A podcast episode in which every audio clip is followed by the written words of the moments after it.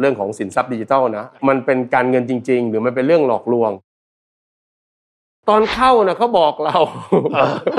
แต่ตอนเขาออกเขาไม่มีเวลามาบอกเราพอเราไปเจอเขาอีกทีเฮ้ยตัวที่บอกเขาวที่แล้วอะขาดทุนถูกไหมเอ้ายังถืออีกเลยนึกออกไหม ใช่ใช่ เออ เจอบ่อย แบบ เจ นี้ย อบ่อยฮะ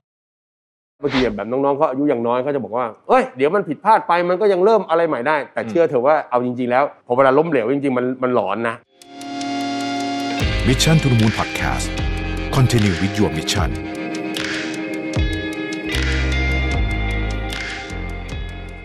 สวัสดีครับยินดีต้อนรับเข้าสู่ Mission to the Moon นะครับ ทุกวันนี้เนี่ยเราเห็น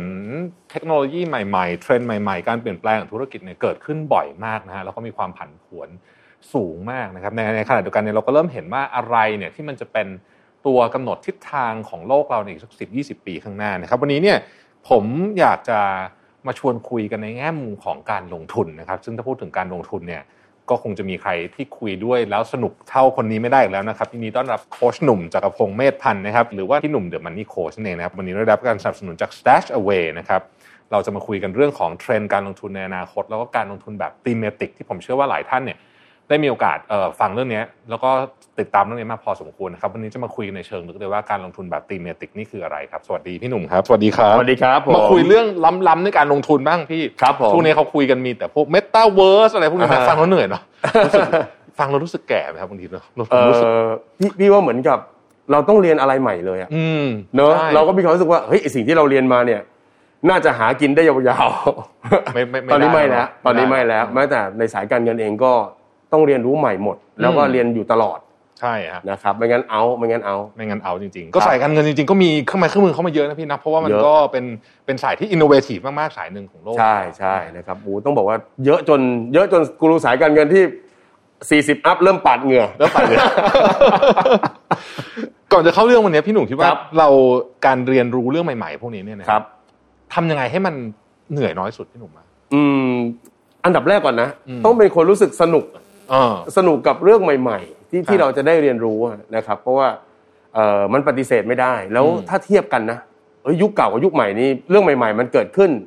ด้วยอัตราที่แตกต่างนะ จริง ถ้าเป็นของเก่านี่เรียกว่าเรารู้แล้วก็หากินได้นะครับ ใช้ประโยชน์ได้ช่วงเวลาหนึ่งเลยยาวๆเลย แต่ว่ายุคใหม่มันมันใหม่อยู่เสมอเพราะฉะนั้นต้องเป็นคนที่รู้สึกว่าไม่ได้ไปตื่นกลัวอะไรกับการเปลี่ยนแปลง อืม แต่ชอบที่จะเรียนรู้อะไรใหม่ๆ อันนี้อันนี้มันสำคัญที่สุดอันที่หนึ่งนะอันที่สองก็คือต้องทำใจให้กว้างอะ อืม นะอย่างเช่นอ่าพี่เองอยู่สายการเงินเนี่ยต้องยอมรับอย่างเช่นอ่าคริปโตหรือเงินดิจิตอลต่างๆเนี่ยต้องยอมรับว่าเออเราก็ต้องมานับหนึ่งเท่ากับคนอื่น อืม ต้องเปิดใจว่าอย่าไปคิดว่าเราเคยรู้มามากกว่าอะไรมามากกว่า ต้องเปิดใจพอเปิดใจปุ๊บทุกอย่างมันก็ง่าย ครับ นะแล้วก็เรียนรู้แล้วก็จะเริ่มสนุกไปกับมัน อืม นะ นะ ค ค รั รับ บ ซึ่งเป็นเรื่องที่จะชวนพี่หนุ่มคุยวันนี้เลยคือเอ่อพี่หนุ่มคิดว่าเทรนด์เปลี่ยนโลกเทรนด์อนาคตเนี่ยโดยเฉพาะในแวดวงการเงินเนี่ยมันมีอะไรบ้างครับแล้วพี่พี่หนุ่มติดตามมาเนี่ยเห็นพวกนี้เนี่ยมีการเติบโตเป็นยังไงบ้าง เอ่อที่เห็นชัดๆเนี่ยน่าจะปีที่ผ่านมาเราจะเห็นนะครับเรื่องของสินทรัพย์ดิจิทัลนะอันนี้ อ่า ก็เปลี่ยนแรงมากนะครับ ใช่ จากการที่คนมีการตั้งคำถามอยู่ว่า เอ๊ะ มันเป็นการเงินจริง ๆ หรือมันเป็นเรื่องหลอกลวงนะครับ ดูเหมือนกระแสมันจะเริ่มมีความชัดเจนขึ้นนะ อืม ว่ามันอาจจะเป็นช่องทางหรือโอกาสใหม่ในการลงทุน แต่ก็ต้องยอมรับว่ามันก็ยังใหม่ อืม แล้วก็ต้องต้องให้เวลานะครับ แล้วก็อีกเรื่องหนึ่งที่ที่เห็นชัดเจนมากก็คือ พอโลกเราเริ่มมันมันเริ่มมีฟินเทค อืม มีอะไรต่างๆ เนี่ย การเข้าถึงการลงทุนเนี่ย ครับ มันง่ายขึ้น จริงครับ ง่ายขึ้นทั้งเรียกว่าอะไร อยู่เมืองไทยก็สามารถ อืม หยิบจับการลงทุนทั่วโลกได้ อ่า สองเอ่อการใช้เงินนะ อืม นะถ้าย้อนกลับไปสักปี 2540 นิดๆอย่างเงี้ย การลงทุนในต่างประเทศสำหรับคนเงินน้อย อ่า ลืมไปได้เลย จริง นะ จริง การลงทุนนะแม้กระทั่งกองทุนในประเทศไทยเองนะใช้เงินแบบหลักประมาณ 10 บาท 20 บาท 100 บาท 500 บาท ลืมไปได้เลย อืม แต่ยุคนี้ด้วยการที่มันมีฟินเทคเข้ามาเนี่ยโอ้โห ไปตรงไหนก็ได้ ใช่ครับ เงินไม่ต้องเยอะเหมือนเดิมแล้ว อืม นั้นโอกาสมันสูงขึ้นเยอะมาก อันนี้คือเปลี่ยนแปลงเร็วที่สุด ก็แสดงว่าตอนนี้เนี่ยเราสามารถจะไปลงทุนในเอ่อประเทศหรือว่าในของที่เมืองไทยอาจจะยังไม่มีอุตสาหกรรมนั้น หรือมียังเล็ก ๆ อยู่เนี่ยได้ที่ต่างประเทศง่ายขึ้นใช่ไหมครับ อ่าใช่ใช่ครับต้องอย่างถ้าให้เปรียบเทียบอย่างช่วงโควิดที่ผ่านมาเนี่ยมันเหมือนกับ เอ๊ะเราอยู่บนโลกใบเดียวกันหรือเปล่า ใช่ อ่ายกตัวอย่างเช่น ตลาดหุ้นไทยในช่วงโควิดที่ผ่านมาเนี่ยคือเงียบๆเหงาๆหน่อย ใช่ นะครับแต่ในขณะที่ตลาดหุ้นเมืองนอก อืม โอ้โหเติบโตนะการลงทุนในเมืองนอกเติบโต เพราะฉะนั้นสิ่งที่มันเห็นชัดเจนก็คือ เรื่องของเทรนด์ใหม่ ครับ ๆ ที่มันมันเปลี่ยนแปลงไปเยอะมาก ต้องบอกว่าเอายกตัวอย่างง่ายๆฮะถ้าเป็นบ้านเราเนี่ยเวลาพูดถึงการลงทุนอะไรต่างๆ เราก็จะมองกลุ่มอุตสาหกรรมประเภทอ่ะพลังงาน อืม ธนาคารค้าปลีกนะฮะซึ่งอันเนี้ยเรียกว่าเป็นอ่ะอ่ะพูดตามตามจริงอะนะเขาเรียกว่าเป็น all economy ใช่ นะจะเรียก traditional ดีไหมดูดูไม่ traditional ดู แล้วกัน ดูดูแย่น้อยกว่าเมื่อกี้ ในขณะที่ในเมืองนอกเนี่ยโอ้โหเข้าไปถึงเขาเรียกว่าเป็น new economy อืม เป็นเทรนด์เป็นเป็นกระแสหลักของโลกที่กำลังจะเปลี่ยนแปลง อืม นะครับเพราะฉะนั้นมันมีความเปลี่ยนแปลงไปเยอะกลายเป็นว่าเอ่อกลุ่มการลงทุนที่มันเกาะกับเอ่อเทรนด์สมัยใหม่อย่างเช่น เรื่องของการเปลี่ยนถ่ายจากสังคมในปัจจุบันไปสู่สังคมผู้สูงอายุนะเรื่องของเทคโนโลยีเรื่องของเฮลท์แคร์นะครับอะไรต่างๆเนี่ยหรืออีคอมเมิร์ซเนี่ยเฮ้ยมันเปลี่ยนไปเยอะมาก อืม เพราะฉะนั้นจะเห็นได้ชัดว่าในช่วงเวลาเดียวกัน ทางบ้านเราเนี่ยตลาดหุ้นจะเงียบๆหน่อย ครับ แต่ในขณะที่โอ้โห ถ้าใครได้ไปลงทุนในต่างประเทศนี่ถือว่าเฟื่องฟูเลยเพราะว่าเกาะเทรนด์เกาะแนวโน้มใหม่ ในในการลงทุนต่างประเทศเนี่ยครับตอนนี้เราไปง่ายขึ้นมากทำไมทำไมมันถึงง่ายขึ้นพี่หนุ่มครับ ๆเอ่อต้องยอมรับว่าเทคโนโลยีมันมีผลมาก อืม ครับเทคโนโลยีมันมีผลมาก แล้วก็ทำให้เรื่องโอกาสที่มันจะเข้าถึงเนี่ยมันง่ายขึ้น อืม นะเครื่องไม้เครื่องมือก็ดูทันสมัย เอาง่ายๆ ถ้าเปรียบเทียบแบบให้เห็นภาพแบบสุดโต่งก็คือถ้าเป็นแต่ก่อนเนี่ยจะจะลงทุนอะไรต่างๆเนี่ยหนึ่งเลย ไปเปิดบัญชี ใช่ ที่ธนาคารเนาะ อ่า อ่า ครับ นะครับอยากจะติดต่อกับบริษัทหลักทรัพย์จากการกองทุนเนี่ยต้องไปธนาคาร เออ แต่สมัยนี้เราสามารถโหลดแอป ยกบัตรประชาชนขึ้นมา อืม ถูกไหมฮะแล้วก็ถ่ายภาพเรา ทำเป็น ได้เลย ใช่ นะครับสองก็คือการที่มันมีเทคโนโลยีที่มันส่งถ่ายข้อมูลโอนอะไรต่างๆ อะไรได้ง่ายเนี่ยมันทำให้เราสามารถก้าวกระโดดข้ามไปลงทุนในต่างประเทศได้ เอาเป็นยุคก่อน ถ้าจะซื้อหุ้นต่างประเทศ ต้องมีเงินประมาณหนึ่ง อืม นะเรียกว่าเยอะเลยแหละ เพราะว่าค่าธรรมเนียมในการซื้อขายเนี่ยมันแพง ใช่ นะครับเพราะฉะนั้นมันจะเข้าถึงยาก อืม หรือถ้าเอาดีขึ้นมาหน่อยอาจที่มันเริ่มปรับพัฒนามาในช่วงหลาย ๆ ปีที่ผ่านมาคือ อาจจะลงทุนในกองทุนเมืองไทยก็ได้ ครับ ที่ข้ามไปลงทุนในต่างประเทศ อ่า นะที่ก็เรียกว่าเป็นฟีดเดอร์ฟัน ฟีเดอร์ฟันอ่า อ่าแบบนี้มันก็อาจจะเป็นลักษณะที่เรียกว่าอะไรอ่ะโอ้โหกระจายซื้อได้หลายตัวหน่อยนะครับแต่ว่าถ้าเกิดว่าใครสนใจการลงทุนเฉพาะกลุ่มเนี่ยมันก็อาจจะไปไม่ได้ อืม นะครับเพราะฉะนั้นเทคโนโลยีเนี่ยมันเข้ามาช่วยทำให้โอ้โหไม่ว่าจะก้าวข้ามไปต่างประเทศก็ง่ายขึ้น การเจาะกลุ่มเฉพาะทางก็ง่ายขึ้นนะครับ รวมไปถึงการคัดเลือกการจัดพอร์ตอะไรต่างๆเนี่ยมันก็มีตัวช่วยได้เยอะมากขึ้น ครับฟีเดอร์ฟันนี่ก็ค่าธรรมเนียมสูงหน่อยหนึ่งด้วยเนาะใช่ไหมฮะ อ่าเพราะว่าต้องใช้คำนี้ฟีดเดอร์วันมันเหมือนสองเด้ง อืม เราลงทุนที่เมืองไทย อ่าน นะก็เขาก็ช่วยเรารวบรวมเงินนะนะเขาก็ขอคิดค่าธรรมเนียมหน่อย ฮะ เสร็จแล้วฟีดไปหามาสเตอร์ฟันก็คือกองทุนในต่างประเทศไอกองต่างประเทศเขาก็มีค่าธรรมเนียมอยู่แล้วนะงั้นก็เลยเรียกว่าเหมือนสองเด้งเล็ก อืม ๆนะครับก็เลยแพงขึ้นมานิดนึง ครับผมลืมบอกไปฮะว่าตอนนี้ของเราพี่หนุ่มเรา ค มี รับ สปอนเซอร์นะครับ ค โด รับ ย Stash Away ซึ่งก็จะเป็นเรื่องที่เราอยากจะคุยกันต่อเลยเรื่อง ครับผม thematic portfolio ซึ่ง ฮะ มีคนพูดถึงเยอะ ครับ ในช่วงหลังๆมานี้นะครับพี่หนุ่มอธิบายหนึงได้ไหมครับว่า thematic เนี่ยมันคืออะไรฮะ อ่า แล้วทำไมช่วงหลังมันถึงฮิต เอ่อต้องบอกอย่างนี้ครับตีเมติกเนี่ยเขาจะมากับสิ่งสิ่งหนึ่งคำคำหนึ่งก็คือคำว่าเทรนหรือเมกะเทรนนะฮะ ครับ เทรนด์หรือเมกะเทรนด์เนี่ยมันคือแนวโน้มหลักกระแสหลักเนาะไม่ว่าจะเป็นเรื่องเศรษฐกิจสังคมหรืออาจจะไปแตะๆการเมืองด้วย ซึ่งมันมีผลต่อไลฟ์สไตล์หรือรูปแบบการดำรงชีวิตของของคนเราค่อนข้างมากนะครับแล้วไอ้ไลฟ์สไตล์ที่มันเปลี่ยนเนี่ยมันก็ทำให้การใช้สินค้าและบริการเนี่ยมันเปลี่ยนหน้าตาไปนะครับเราจะเห็นเลยว่าชีวิตประจำวันเราเปลี่ยนไปเยอะนะครับซึ่งไอ้ตรงเนี้ยมันก็มีผลทำให้ตัวธุรกิจบางกลุ่มได้รับประโยชน์มากๆ อืม นะครับแล้วอะไรที่เราจะเรียกเป็นเทรนด์เนี่ยคือมันต้องแบบได้รับประโยชน์ต่อเนื่องยาวนาน 3-5 ปียาวๆไปเลย อืม นะครับเพราะฉะนั้นตีเมติกอินเวสเมนต์เนี่ยมันจะเป็นการลงทุนในลักษณะที่เขาจะเลือกจับกระแสหลักของโลก อืม นะครับอาจจะเป็นธีมของอาสังคมผู้สูงอายุ อ่า อาจจะเป็นเรื่องของสุขภาพเทคโนโลยีอีคอมเมิร์ซนะครับเขาอาจจะเลือกจับเทรนด์ใดเทรนด์หนึ่งขึ้นมา เพื่อที่จะคัดเลือกนะครับแล้วก็จัดพอร์ตการลงทุนเนี่ย นะให้ให้เป็นไปตามธีมนั้น อืม พูดง่ายๆก็คือเป็นการลงทุนที่มีความเฉพาะเจาะจงสูงมาก ครับ นะครับแล้วก็โฟกัสไปที่เทรนด์เลย อืม นะครับอิงไปกับเทรนด์เลยเรียกว่าโต้ขึ้นตามขึ้นไปเลย เช่นสมมติว่าผมอยากจะซื้อเอ่อทีม EV สมมติ ครับ นะอยากจะ ผม อ๋อเมืองเมืองไทยยังไม่มีผู้ผลิต EV ตอนนี้ ครับ แต่อยากซื้ออยากลง อ่า ทุน EV แบบนี้ก็เป็นลักษณะของทีม ใช่ใช่ ได้เหมือนกัคนรับ ใช่ไหมครับเอ่อถ้าถามมุมมองพี่หนุ่มตอนนี้เอ่อมีธีมอะไรที่เอ่อน่าสนใจแล้วแล้วความเสี่ยงอ่ะเดี๋ยวก็ถามเรื่องความเสี่ยงก่อน ครับ ความเสี่ยงในการลงทุนในแบบธีมติกเนี่ยมันมี อ่าเมื่อกี้เราบอกข้อดีไปแล้วเนาะ ใช่ ข้อดีเนี่ยคือเราสามารถโอ้โหลงทุนแบบเฉพาะเจาะจงได้ ครับ นะครับแล้วก็คือไปกับเทรนด์เนี่ยมันมีข้อดีคืออ ม มันมีโอกาสที่มันก็เหมือนกับเอ่อเวลาเราเห็นคลื่นมา อ่า อะไรใช้ชีวิตง่ายกว่า ระหว่างไปกับคลื่นนั้น อืม กับสวนขึ้นใช่ไหมฮะอ่าเพราะฉะนั้นเรื่องของโอกาสเนี่ยค่อนข้างจะมีอยู่เยอะ ครับ แต่ความเสี่ยงมันก็จะมีอยู่ด้วยนะครับอ่า ครับ เรื่องแรกเลยที่ต้องรู้ก็คือ ด้วยความที่มันเป็นการลงทุนที่มีความเฉพาะเจาะจงสูงครับแพท อืม นะถ้าในในกลุ่มการลงทุนของบ้านเราเนี่ยเวลาเขาจัดความเสี่ยงกองทุนรวมเนี่ยเอ่อถ้าเป็นการลงทุนในกลุ่มหุ้นเนี่ยเขาจะเป็นความเสี่ยงระดับ 6 ครับ แต่ถ้าเฉพาะเจาะจงเนี่ยเขาขยับขึ้นมาเป็นระดับ 7 อืม เขาก็ถือว่าเวลาเราเฉพาะเจาะจงเนี่ยแน่นอนมีโอกาสที่ได้รับผลตอบแทนที่สูงขึ้นจากการ อืม ที่โฟกัส แต่ข้อเสียคือถ้าเกิดกลุ่มนั้นได้รับผลกระทบอะไรขึ้นมาเนี่ย อืม นะมันจะไม่มีตัวช่วยพยุงเลย อ่าน นะครับไม่มีตัวช่วยปรับสมดุลเลยเพราะฉะนั้นเราก็ต้องรับผลกระทบไปนะครับ ครับ อ่ายกตัวอย่างง่ายๆอ่ะถ้าเกิดถ้าเห็นภาพอย่างเช่น อย่างบ้านเราเวลาเราเห็นเอ่อทีมท่องเที่ยวอย่างเงี้ย อ๋อ นะครับ โอเค แต่ท่องเที่ยวไม่ใช่ทีมไม่ใช่ทีมใหม่อะไรนะอ่ะ อ่า แต่เราเห็นว่าท่องเที่ยวเนี่ยมันกระทบหมดเลยนะตั้งแต่ ใช่ สนามบินไปจนถึงโรงแรม อืม อ่า แบบนี้เป็นต้นเพราะฉะนั้นมันมีความเสี่ยงตรงนี้ อันที่สองครับก็คือเอ่อกลุ่มที่มันเป็นตีมเมติกเนี่ยคือเป็นการลงทุนบนเทรนด์ ครับ มันก็มีเทรนด์บางอันที่มันอาจจะใช้ว่าอะไรดี ไม่เสถียรนะ อ่า อ่าอาจจะไม่เสถียรเต็มที่อ่ายกตัวอย่าง แต่ต้องบอกกันนะฮะที่จะยกตัวอย่างนี้ไม่ได้บอกว่าเทรนด์นี้ไม่ดีนะนะครับยกตัวอย่างเช่น พลังงานสะอาด อ่า นะพวก Green Energy อะไรต่าง ๆ เนี่ยไม่ได้บอกว่ามันไม่ดีมันเป็นเทรนด์แต่ว่ามันเป็นเทรนด์ที่อ่ะถ้าพูดกันตามตรงก็คือมันเป็นมุมมองของหรือเป็นแนวทางของคุณโจไบเดนนะครับ อ่า โจไบเดนมานี่โอ้โหเอาเรื่องนี้จริงจังมากตอนนี้ ใช่ ที่อเมริกากำลังตื่นตัวมากฉะนั้นก็เราก็ไม่รู้เหมือนกันว่าถ้าไม่ประธานาธิบดีเป็น ถ้าอีก โจ สอง ไบเดน ปี แล้ว โดนัลด์ทรัมป์กลับมาใหม่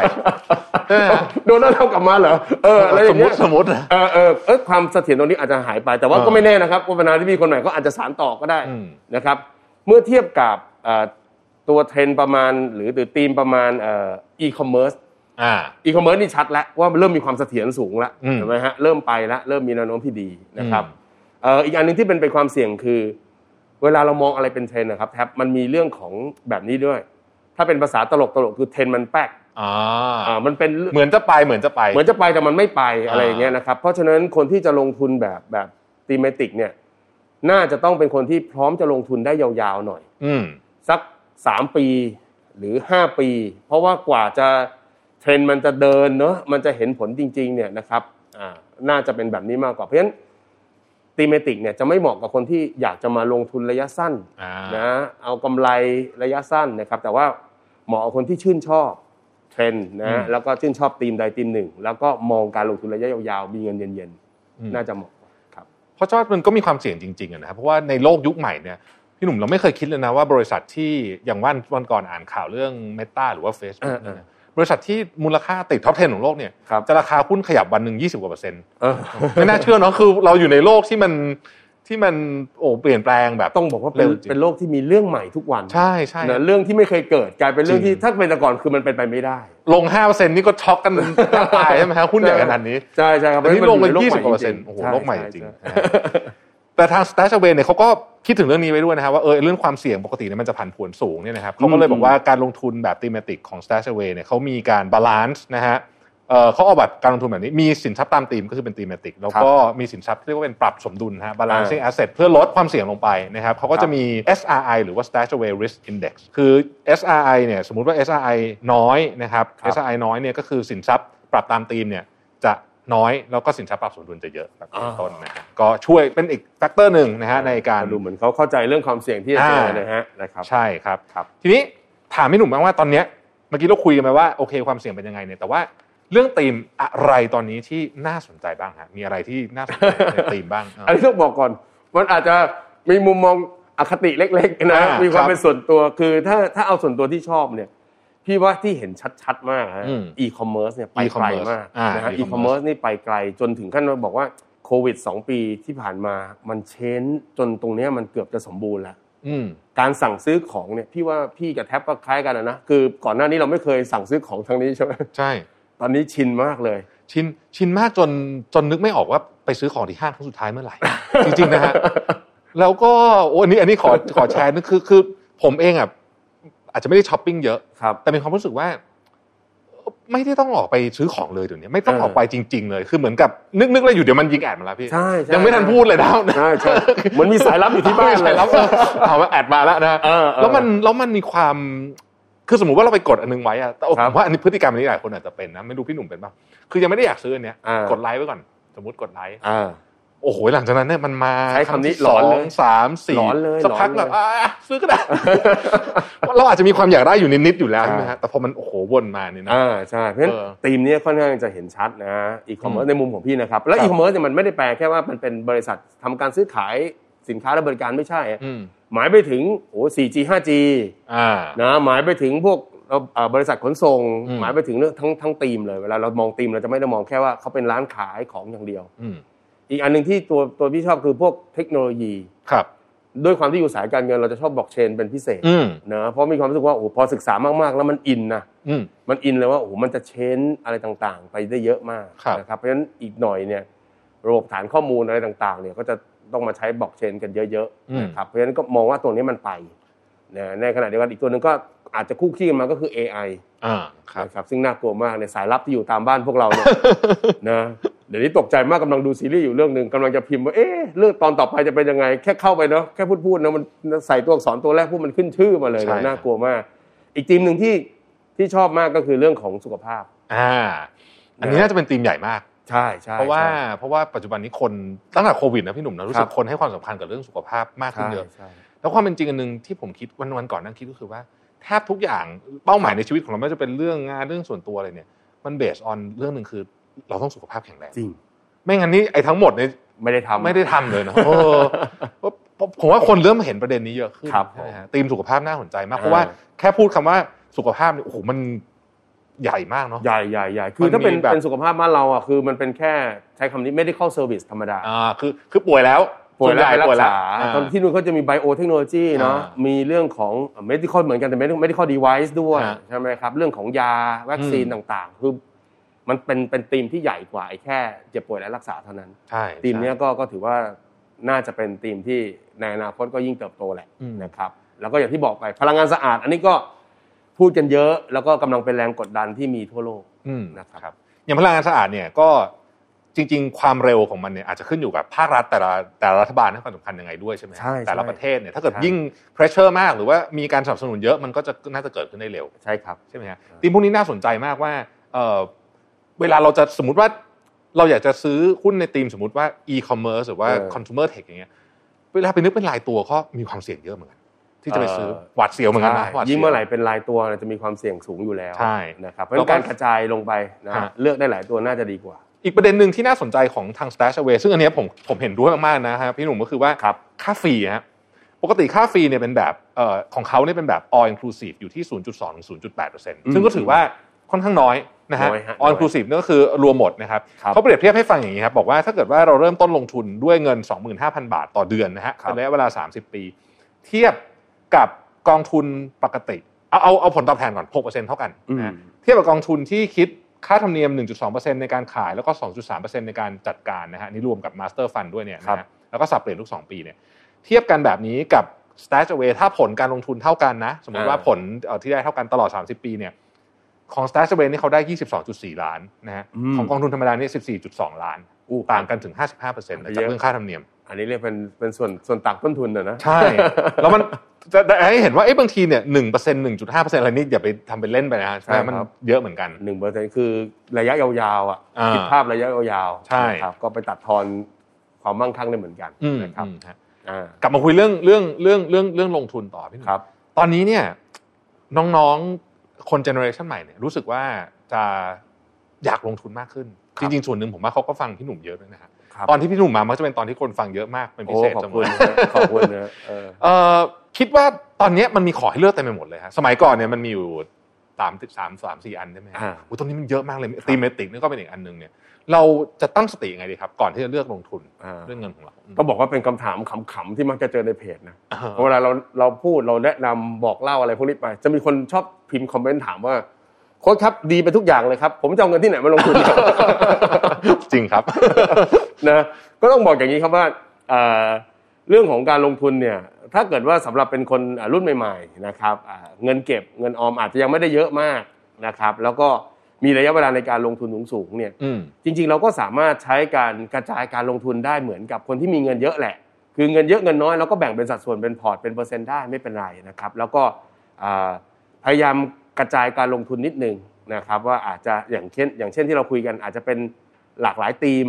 นะหรือหลากหลายประเทศที่เอาเงินไปลงนะครับ เพราะฉะนั้นสามารถทำได้หมดเลย ไม่ได้มีอะไรที่มันเป็นข้อจำกัด อืม คืออย่าไปตีโจทย์ว่าเงินเยอะเท่านั้นถึงจะทำได้นะครับ ไม่ว่าจะอย่างไรการลงทุนเนี่ยหัวใจสำคัญอันหนึ่งก็คือเฮ้ยเราต้องรู้จักความเสี่ยงของตัวเราเองก่อน อืม นะอันนี่สำคัญมากคือ เงินก้อนที่เรามีอ่ะเราอาจจะกันไว้ส่วนหนึ่งเผื่อใช้จ่ายสำรองอะไรต่างๆ เงินก้อนนี้ก็แยกไป ส่วนอีกก้อนหนึ่งเนี่ยถ้าเราจะมาจัดพอร์ตการลงทุนเนี่ยอยากให้รู้จักตัวเองนิดนึง อืม อย่างเช่นเราบอกว่าเออเราก็เป็นคนที่รับความเสี่ยงได้นะอ่ะความเสี่ยงได้นี่หมายความว่าอะไรเนี่ยพี่จะชอบตั้งเป็นคำถามง่ายๆ คือ สมมุติว่าเงิน 100 บาทของเราในวันเนี้ยตื่นเช้าแวบไปเนี่ยมันเหลือแค่ 70 บาทเนี่ยคือหายไป 30%เนี่ยเรารู้สึกยังไง อืม ถ้าเราบอกว่าพอไหวถ้าเกิดว่าเงินนั้นไม่ได้รีบใช้ก็พอที่จะทิ้งไม่ได้อะอย่างนี้ยแสดงว่าเราเป็นกลุ่มที่พอจะสามารถรับความเสี่ยงได้ อืม นะครับเพราะฉะนั้นก็อาจจะลงทุนในสินทรัพย์ประเภทที่เป็นหุ้นนะหรือกองทุนหุ้นเนี่ยได้เยอะหน่อย อืม แต่ถ้าเราเป็นประเภทแบบโอ้โหไม่ได้เลย หายไปแค่สิใจฉันก็จะขาดแล้ว อ่า อ่ะอย่างนี้ก็ควรปรับสัดส่วนพวกสินทรัพย์มั่นคง หรือที่เขาเรียกว่าสินทรัพย์ที่มีความสมดุลสูงสูงๆน่ะ อืม เพิ่มขึ้นมาหน่อยนะครับ เพราะฉะนั้นเอ่อหัวใจสำคัญที่สุดของคนที่จะลงทุนเนี่ยคือการรู้จักตัวเอง อืม นะถ้ารู้จักตัวเองปุ๊บเนี่ยการจัดคัดเลือกการลงทุนอะไรต่างๆ ก็จะง่ายนะครับ ทีนี้เอ่อในยุคใหม่เนี่ย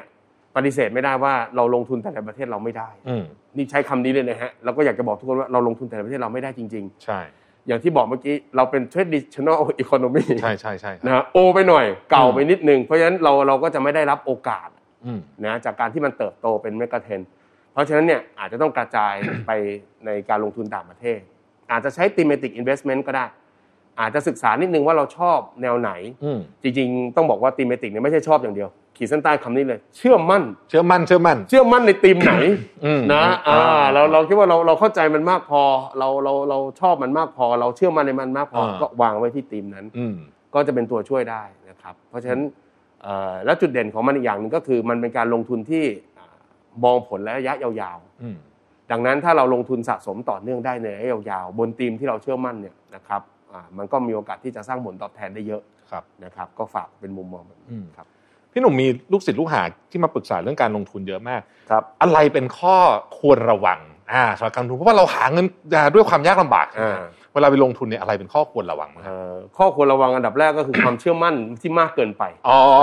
นะครับเพราะว่ามั นมันยังไงครับความเชื่อมั่นมันจะไปได้ยังไงฮะ เอ่อมันสมมติน้องๆเขาอ่ะเพิ่งจบมาทำงาน อ่า ไม่นานถูกไหม ฮะ ฮะอันนี้มันเป็นเรื่องของมุมมองด้วยว่าเขาเขาจบออกมาแล้วเขาเริ่มลงทุนในช่วงเวลาแบบไหน อ่า ถ้าเขาเริ่มลงทุนสักประมาณปี 2000 2020 21เนี่ยมันจะเห็นกราฟที่แบบโอ้โห ขาขึ้นตลอดเลย ก่อนหน้านี้ ใช่ ก่อนหน้าเราจะอัดรายการกันนะ อ๋อ ตอนนี้ อ่ะ ตอนนี้ไม่ค่อยมีใครโพสต์พวกกราฟเตอร์เท่าไหร่ ใช่ใช่ใช่ใช่น้อยลงอ่ะอันนี้ จะ อันนี้ ปวด เป็น จะปวด อินดิเคเตอร์ได้เฟซบุ๊กเป็นอินดิเคเตอร์ ได้ เพราะฉะนั้นถ้ามาในช่วงเวลาแบบนั้นเนี่ยบางทีแบบความเชื่อมั่นมันสูง อ่ มา าก ช่วงนั้นเนี่ยผลตอบแทนการลงทุนเราเห็น 60% 100%ก็มีทาง อ่าอ่าอ่า ทีนี้เราต้องเข้าใจอย่างนี้ว่า เวลาเราเห็นการลงทุนอะไรที่มันโตร้อยเปอร์เซ็นต์เนี่ยเราอย่าไปคิดว่าเดี๋ยวมันจะร้อยอีก อ่า เพราะว่าถ้ามันขึ้นมาสูงแล้วมันอาจจะขึ้นได้อีกครับ แต่ว่ากราฟมันจะไม่ชันเหมือนเดิมแล้ว อืม มันก็เป็นไปได้เพราะฉะนั้นเอ่ออย่าเชื่อมั่นตัวเองจนเกินไป จนคิดว่าเอ่อเรียกว่าคำนวณเป็นคณิตศาสตร์เลยว่าถ้ามันโตมาร้อยแล้วถ้ามันโตอีกร้อยอะไรเงี้ยนะครับพยายามมองโลกแบบในแง่ร้ายไว้บ้างนะครับแต่ว่าไม่ให้มองเพื่อกลัวนะให้มองเพื่อเพื่อตระหนักแล้วก็วางแผนนะครับ ไม่งั้นเราจะเข้าตรงตรงนี้เลยใช่ปะปั๊บขึ้นขึ้นขึ้น อ่า เข้าเลยตรงนี้ ใช่ ปุ๊บแล้วอย่างนี้เลยใช่ไหมครับ ใช่ใช่ครับเพราะฉะนั้น ดอยนั่นเอง ใช่ใช่ อะไรที่มันขึ้นมาเยอะแล้วเนี่ยต้องต้อง เออ ต้องเผื่อใจไว้บ้างที่เราจะ อ่า เรียนรู้ตรงนั้น อันที่สองคืออย่า all in อืม มีหลาย ๆ คนที่มาลงทุนในยุคใหม่ ๆ ก็จะมีความคือไม่มีใครไม่อยากรวยเร็วหรอกคครั รับ บ ก็อยากจะรวยเร็วอยากประสบความสำเร็จทางด้านการเงินเร็วเพราะฉะนั้นพอเวลาคิดทบต้นแบบเงินก้อนแบบพบพบพบเฮ้ยอย่างนี้ปุ๊บในอีกกี่ปีเราจะรวยอย่างนั้นอย่างนี้อะไรเงี้ยนะครับเพราะฉะนั้นอย่าไป all in การเงินสำรองไว้บ้าง การเงินไว้ใช้จ่ายเพื่อความสุขบ้างนะครับการลงทุนมันก็เป็นตัวช่วยตัวหนึ่งแต่ว่ามันไม่ใช่ทั้งหมดของของของมิติในชีวิตนะค อันนั้ รับ นก็เห็น ดูแล เยอะนะ ประจำวันด้วยครับ เห็นเยอะเหมือนกันนะฮะ ประเภทลุยไปเลยหมดเลย ใช่ใช่ใช่แล้วบางทีบางทีก็เชื่อด้วยว่าบางทีแบบน้องๆเขาอายุอย่างน้อยเขาจะบอกว่าเอ้ยเดี๋ยวมันผิดพลาดไปมันก็ยังเริ่มอะไรใหม่ได้ แต่เชื่อเถอะว่าเอาจริง ๆ แล้วพอเวลาล้มเหลวจริงๆมันมันหลอนนะการลงทุนเนี่ยนะ เข็ด ครับ เข็ดไหมฮะ มันจะเข็ดมันจะเข็ด อืม เพราะฉะนั้นเอ่อเรามีสติไว้ตลอดเวลาดีกว่า อืม เพราะฉะนั้นเวลาในช่วงเวลาที่กองทุนต่างประเทศโตกัน 60 หรือ 100เปอร์เซ็นต์อะไรเงี้ยพี่ก็จะบอกทุกคนว่าเวลาวางแผนน่ะก็วางสักแปดก็พอ ถูกไหม เออ ถ้าเกินก็โบนัสไป อ่า ถูกไหมฮะถ้ามันไม่ได้ก็ไม่ได้รู้สึกโอ้โหเจ็บใจจนถึงขั้นอะไรยังไงไป อืม นะครับเพราะฉะนั้นพยายามมองโลกแบบแบบที่ควรจะเป็นน่ะนะครับ อืม เพราะฉะนั้นถ้าโต 8%ทุกปีเงินเราก็พอไหวนะ อืม นะฮะพอได้อยู่ครับผม แล้วมีอันพวกตามเพื่อนเพื่อน บอกอันนี้ดีอย่างนี้ เออ พี่หนุ่มเจอบ่อยไหมฮะ มีอยู่แล้ว อันนี้มีอยู่แล้วนะครับอ่าคือแหมต้องบอกอย่างนี้ คือบางครั้งคนเราอยากจะเอาให้เงินมันโตเร็วๆอะนะ อืม นะครับ บางทีเราก็ไม่ไม่อยากจะศึกษาที่เกียจศึกษานะก็แปลกดีนะ เรียนหนังสือ 16 ปียังทนเรียนได้เลยปะโถเอ้ยนะแต่ว่าการลงทุนบางทีก็นะใช้วิธีการถามเอาง่าย ๆ ต้องบอกอย่างนี้ เวลาฟังคนอื่นเนี่ยเรากับเขารับความเสี่ยงได้ไม่เท่ากัน อืม นะเขาอาจจะลงหวือหวาได้ แต่เราอะรับความเสี่ยงไม่ได้อย่างที่บอกเมื่อกี้เงินหายไป 30%ทนไม่ไหว อืม สองคือตอนเข้านะเขาบอกเรา ใช่ใช่ เจอกันตอนเราเขานี่เขาเข้าไปแล้วเขาบอกว่าดีมากเลยนะแต่ตอนเขาออกเขาไม่มีเวลามาบอกเราเขาไม่ได้แกล้งเรานะ เออ แต่เขาเราก็ไม่รู้อ่ะพอเราไปเจอเขาอีกทีเฮ้ยตัวที่บอกเขาวที่แล้วอะขาดทุนถูกไหมเอ้ายังถืออีกเลยนึกออกไหม ใช่ใช่ เออ เจอบ่อย แบบ เจ นี้ อบ่อยฮะ นะครับเพราะฉะนั้นเพราะฉะนั้นเราเข้าใจการลงทุนของเรา อืม ดีกว่า อันนี้เป็นเรื่องที่ดีกว่า คนคนเวลาเสียไม่ค่อยโพสต์ใช่ไหมครับพี่หนุ่ม ใช่ครับ น้อยกว่าเนาะน้อยกว่าเว ใช่ ลา ครับ ได้ใช่ไหมฮะ อ่าใช่ครับ จิตวิทยาเนาะ ใช่ใช่เพราะฉะนั้นเวลาเวลาขึ้นมันคึกคักไง อืม อ่ามันรู้สึกว่ามันเป็นมันเป็นพลายเป็นความภูมิใจนะ มันเป็นอย่างนี้ด้วยไหมครับ มันกลัวกลัวตกรถด้วยไหมฮะคนเรามันจะมีความรู้สึกนี้โฟโมโฟโมบอกว่า มีอยู่แล้วมีอยู่แล้ว คือคนอื่นเขาขึ้นกัน ต้องบอกเป็นธรรมชาติของการลงทุนแท็บ อืม คือเรื่องของการนะ กลัวตกรถตกขบวนเนี่ย ฮะ นะครับ มันมีอยู่แล้ว แต่ว่าที่อยากจะเตือนน้องๆ คืออ่าน้องๆ อาจจะเพิ่งเข้ามาไม่นาน พี่อยู่ตั้งแต่ปี 2540 เศษ มันจะมีรถอีกหลายขบวน มีรถหลายขบวน มันจะมีรถอีกหลายขบวน ใจเย็นๆ ใจเย็นๆ ใจ ใจ เย็นๆ เย็นๆนะเพราะฉะนั้นบางจังหวะที่รถเลยไปแล้วก็ไม่ต้องเรียกเขานะฮะให้เขาไปก่อนนะฮะมันมันยังมาเรื่อยๆยังมาเรื่อย ครับ พี่หนุ่มครับ ทุกวันนี้คนเริ่มมาถามเยอะนะเรื่องเรื่องว่าชีวิตอายุมันยาวขึ้น ๆครับ แล้วก็ความไม่แน่นอนสูงขึ้นด้วย ครับ เราจะวางแผนยังไงให้เรามีเงินใช้จนตายฮะถามนี้เลยแล้วกัน ยัง อันไม่เนี้ย ไม่พูดคำว่าเกษียณแล้วเพราะเดี๋ยวนี้อาจจะเกษียณกัน อันเนี้ยเป็นเรื่อง definition เป็นเรื่องที่น่ากลัวมากนะครับ อืม เพราะว่ามันมันเริ่มใกล้เป็นความเป็นจริงอยู่แล้วนะครับคืออ่านหนังสือเล่มหนึ่งที่เขาเรียกว่าเป็นหนังสือแบบนะถ้าเราคนเรามีอายุยืนยาวเป็นร้อยปีขึ้นมาจะทำยังไง อ่า เพราะเวลาสูตรวางแผนเกษียณนี่คือ 20 ปีหลังเกษียณ เต็มที่ อ่าเต็มที่ ต็ม ถ้าเราอยู่นานขึ้น จริงๆแล้วมีอีกชัยหนึ่งที่น่ากลัวคือแล้วถ้าเราเราเกษียณก่อนเวลาล่ะก่อน 60อ่ะมันก็มีเวลาอีกเยอะเลยอ่ะมันก็มีวางต้องวางแผนเพราะฉะนั้นตอนเนี้ยก็เท่าที่ดูแล้วก็จะแนะนำได้ก็คือหนึ่งเลยฮะดูแลเรื่องสุขภาพให้ดี อืม มันมีโอกาสสูงแล้วล่ะที่ในโลกอนาคต คนอายุ 60 เดี๋ยวนี้ก็ไม่ได้ไม่ได้อะไรนะ ไม่ได้เจ็บป่วยนะ ก็แข็งแรงนะ ใช่ เห็นอาจจะต้องคิดเรื่องของการทำงานที่หารายได้ต่ออ ม แต่เป็นการหารายได้แบบมีความสุขมีทางเลือก เพราะเรา อืม มีเงินเก็บเงินออม ฮะ นะครับสองเนี่ยความรู้เรื่องการลงทุนเป็นเรื่องใหญ่แล้ว อ่า เพราะเรา จริง จะไม่ได้ใช้มันแค่ตอนจบเกษียณเท่านั้น อืม กลายเป็นว่าหลังเกษียณสมมุตินะฮะการหลังเกษียณปุ๊บเรามีเงินเก็บสักเจ็ดล้านสิบล้าน เราจะคิดแบบเดิมไม่ได้ว่าเดี๋ยวเจ็ดล้านสิบล้านค่อยๆตัดมากินเดือนละสามหมื่นจนจากโลกนี้ไปหมดอายุไขไม่ใช่ละมันกลายเป็นว่าเราจะต้องคิดว่าเงินก้อนเนี้ยระหว่างที่ทยอยกินใช้ก็ต้องเอามันไปสร้างผลตอบแทนได้ด้วย อืม เพราะฉะนั้นความรู้เรื่องการลงทุนกลายเป็นเรื่องใหญ่ที่ต้องรู้นะแล้วก็คุ้มนะ เรียนรู้หลักการทีหนึ่งแล้วเราก็ใช้ไปได้ตลอด อืม นะครับเพราะฉะนั้นเป็นไปได้ว่าเราจะต้องเรียกว่าอะไรอะ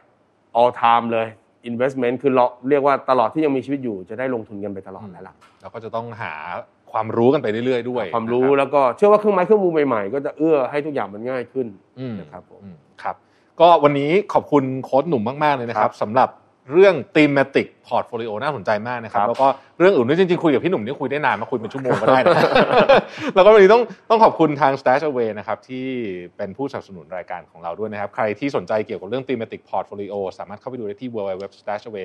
www.stashaway.co.th นะครับขอบคุณพี่หนุ่มมากเลยนะครับวัน ครับ นี้ ผม ส ครั วั บ สดี ยินดีครับยินดีครับ คุยกับพี่หนุ่มทุกครั้งเนี่ยนะครับนอกจากจะได้ความรู้แล้วเนี่ยยังได้ความบันเทิงด้วยนะฮะเป็นคนที่คุยสนุกมากจริงๆนะครับวันนี้ต้องขอบคุณอีกครั้งหนึ่งนะครับสำหรับโค้ชหนุ่มเดอะมันนี่โค้ชนะฮะวันนี้เราได้เรียนรู้ถึงเรื่องของ thematic portfolio นะครับแล้วก็ได้เรียนรู้ถึงว่าธีมในอนาคตเนี่ยมันมีความน่าสนใจอะไรยังไงบ้างนะครับแล้วก็การลงทุนในอนาคตเนี่ยเปลี่ยนแปลงไปขนาดไหนนะครับ วันนี้ต้องขอขอบคุณนะครับทาง Stash Away นะครับแพลตฟอร์มบริการการลงทุนที่ทำให้เซสชั่นพูดคุยดีๆ แบบนี้เกิดขึ้นได้นะครับ หากใครสนใจข้อมูลเพิ่มเติมเกี่ยวกับ thematic portfolio ของ Stash Away ก็สามารถเข้าไปดูได้ที่เว็บไซต์ www.stashaway.co.th ได้เลยนะครับ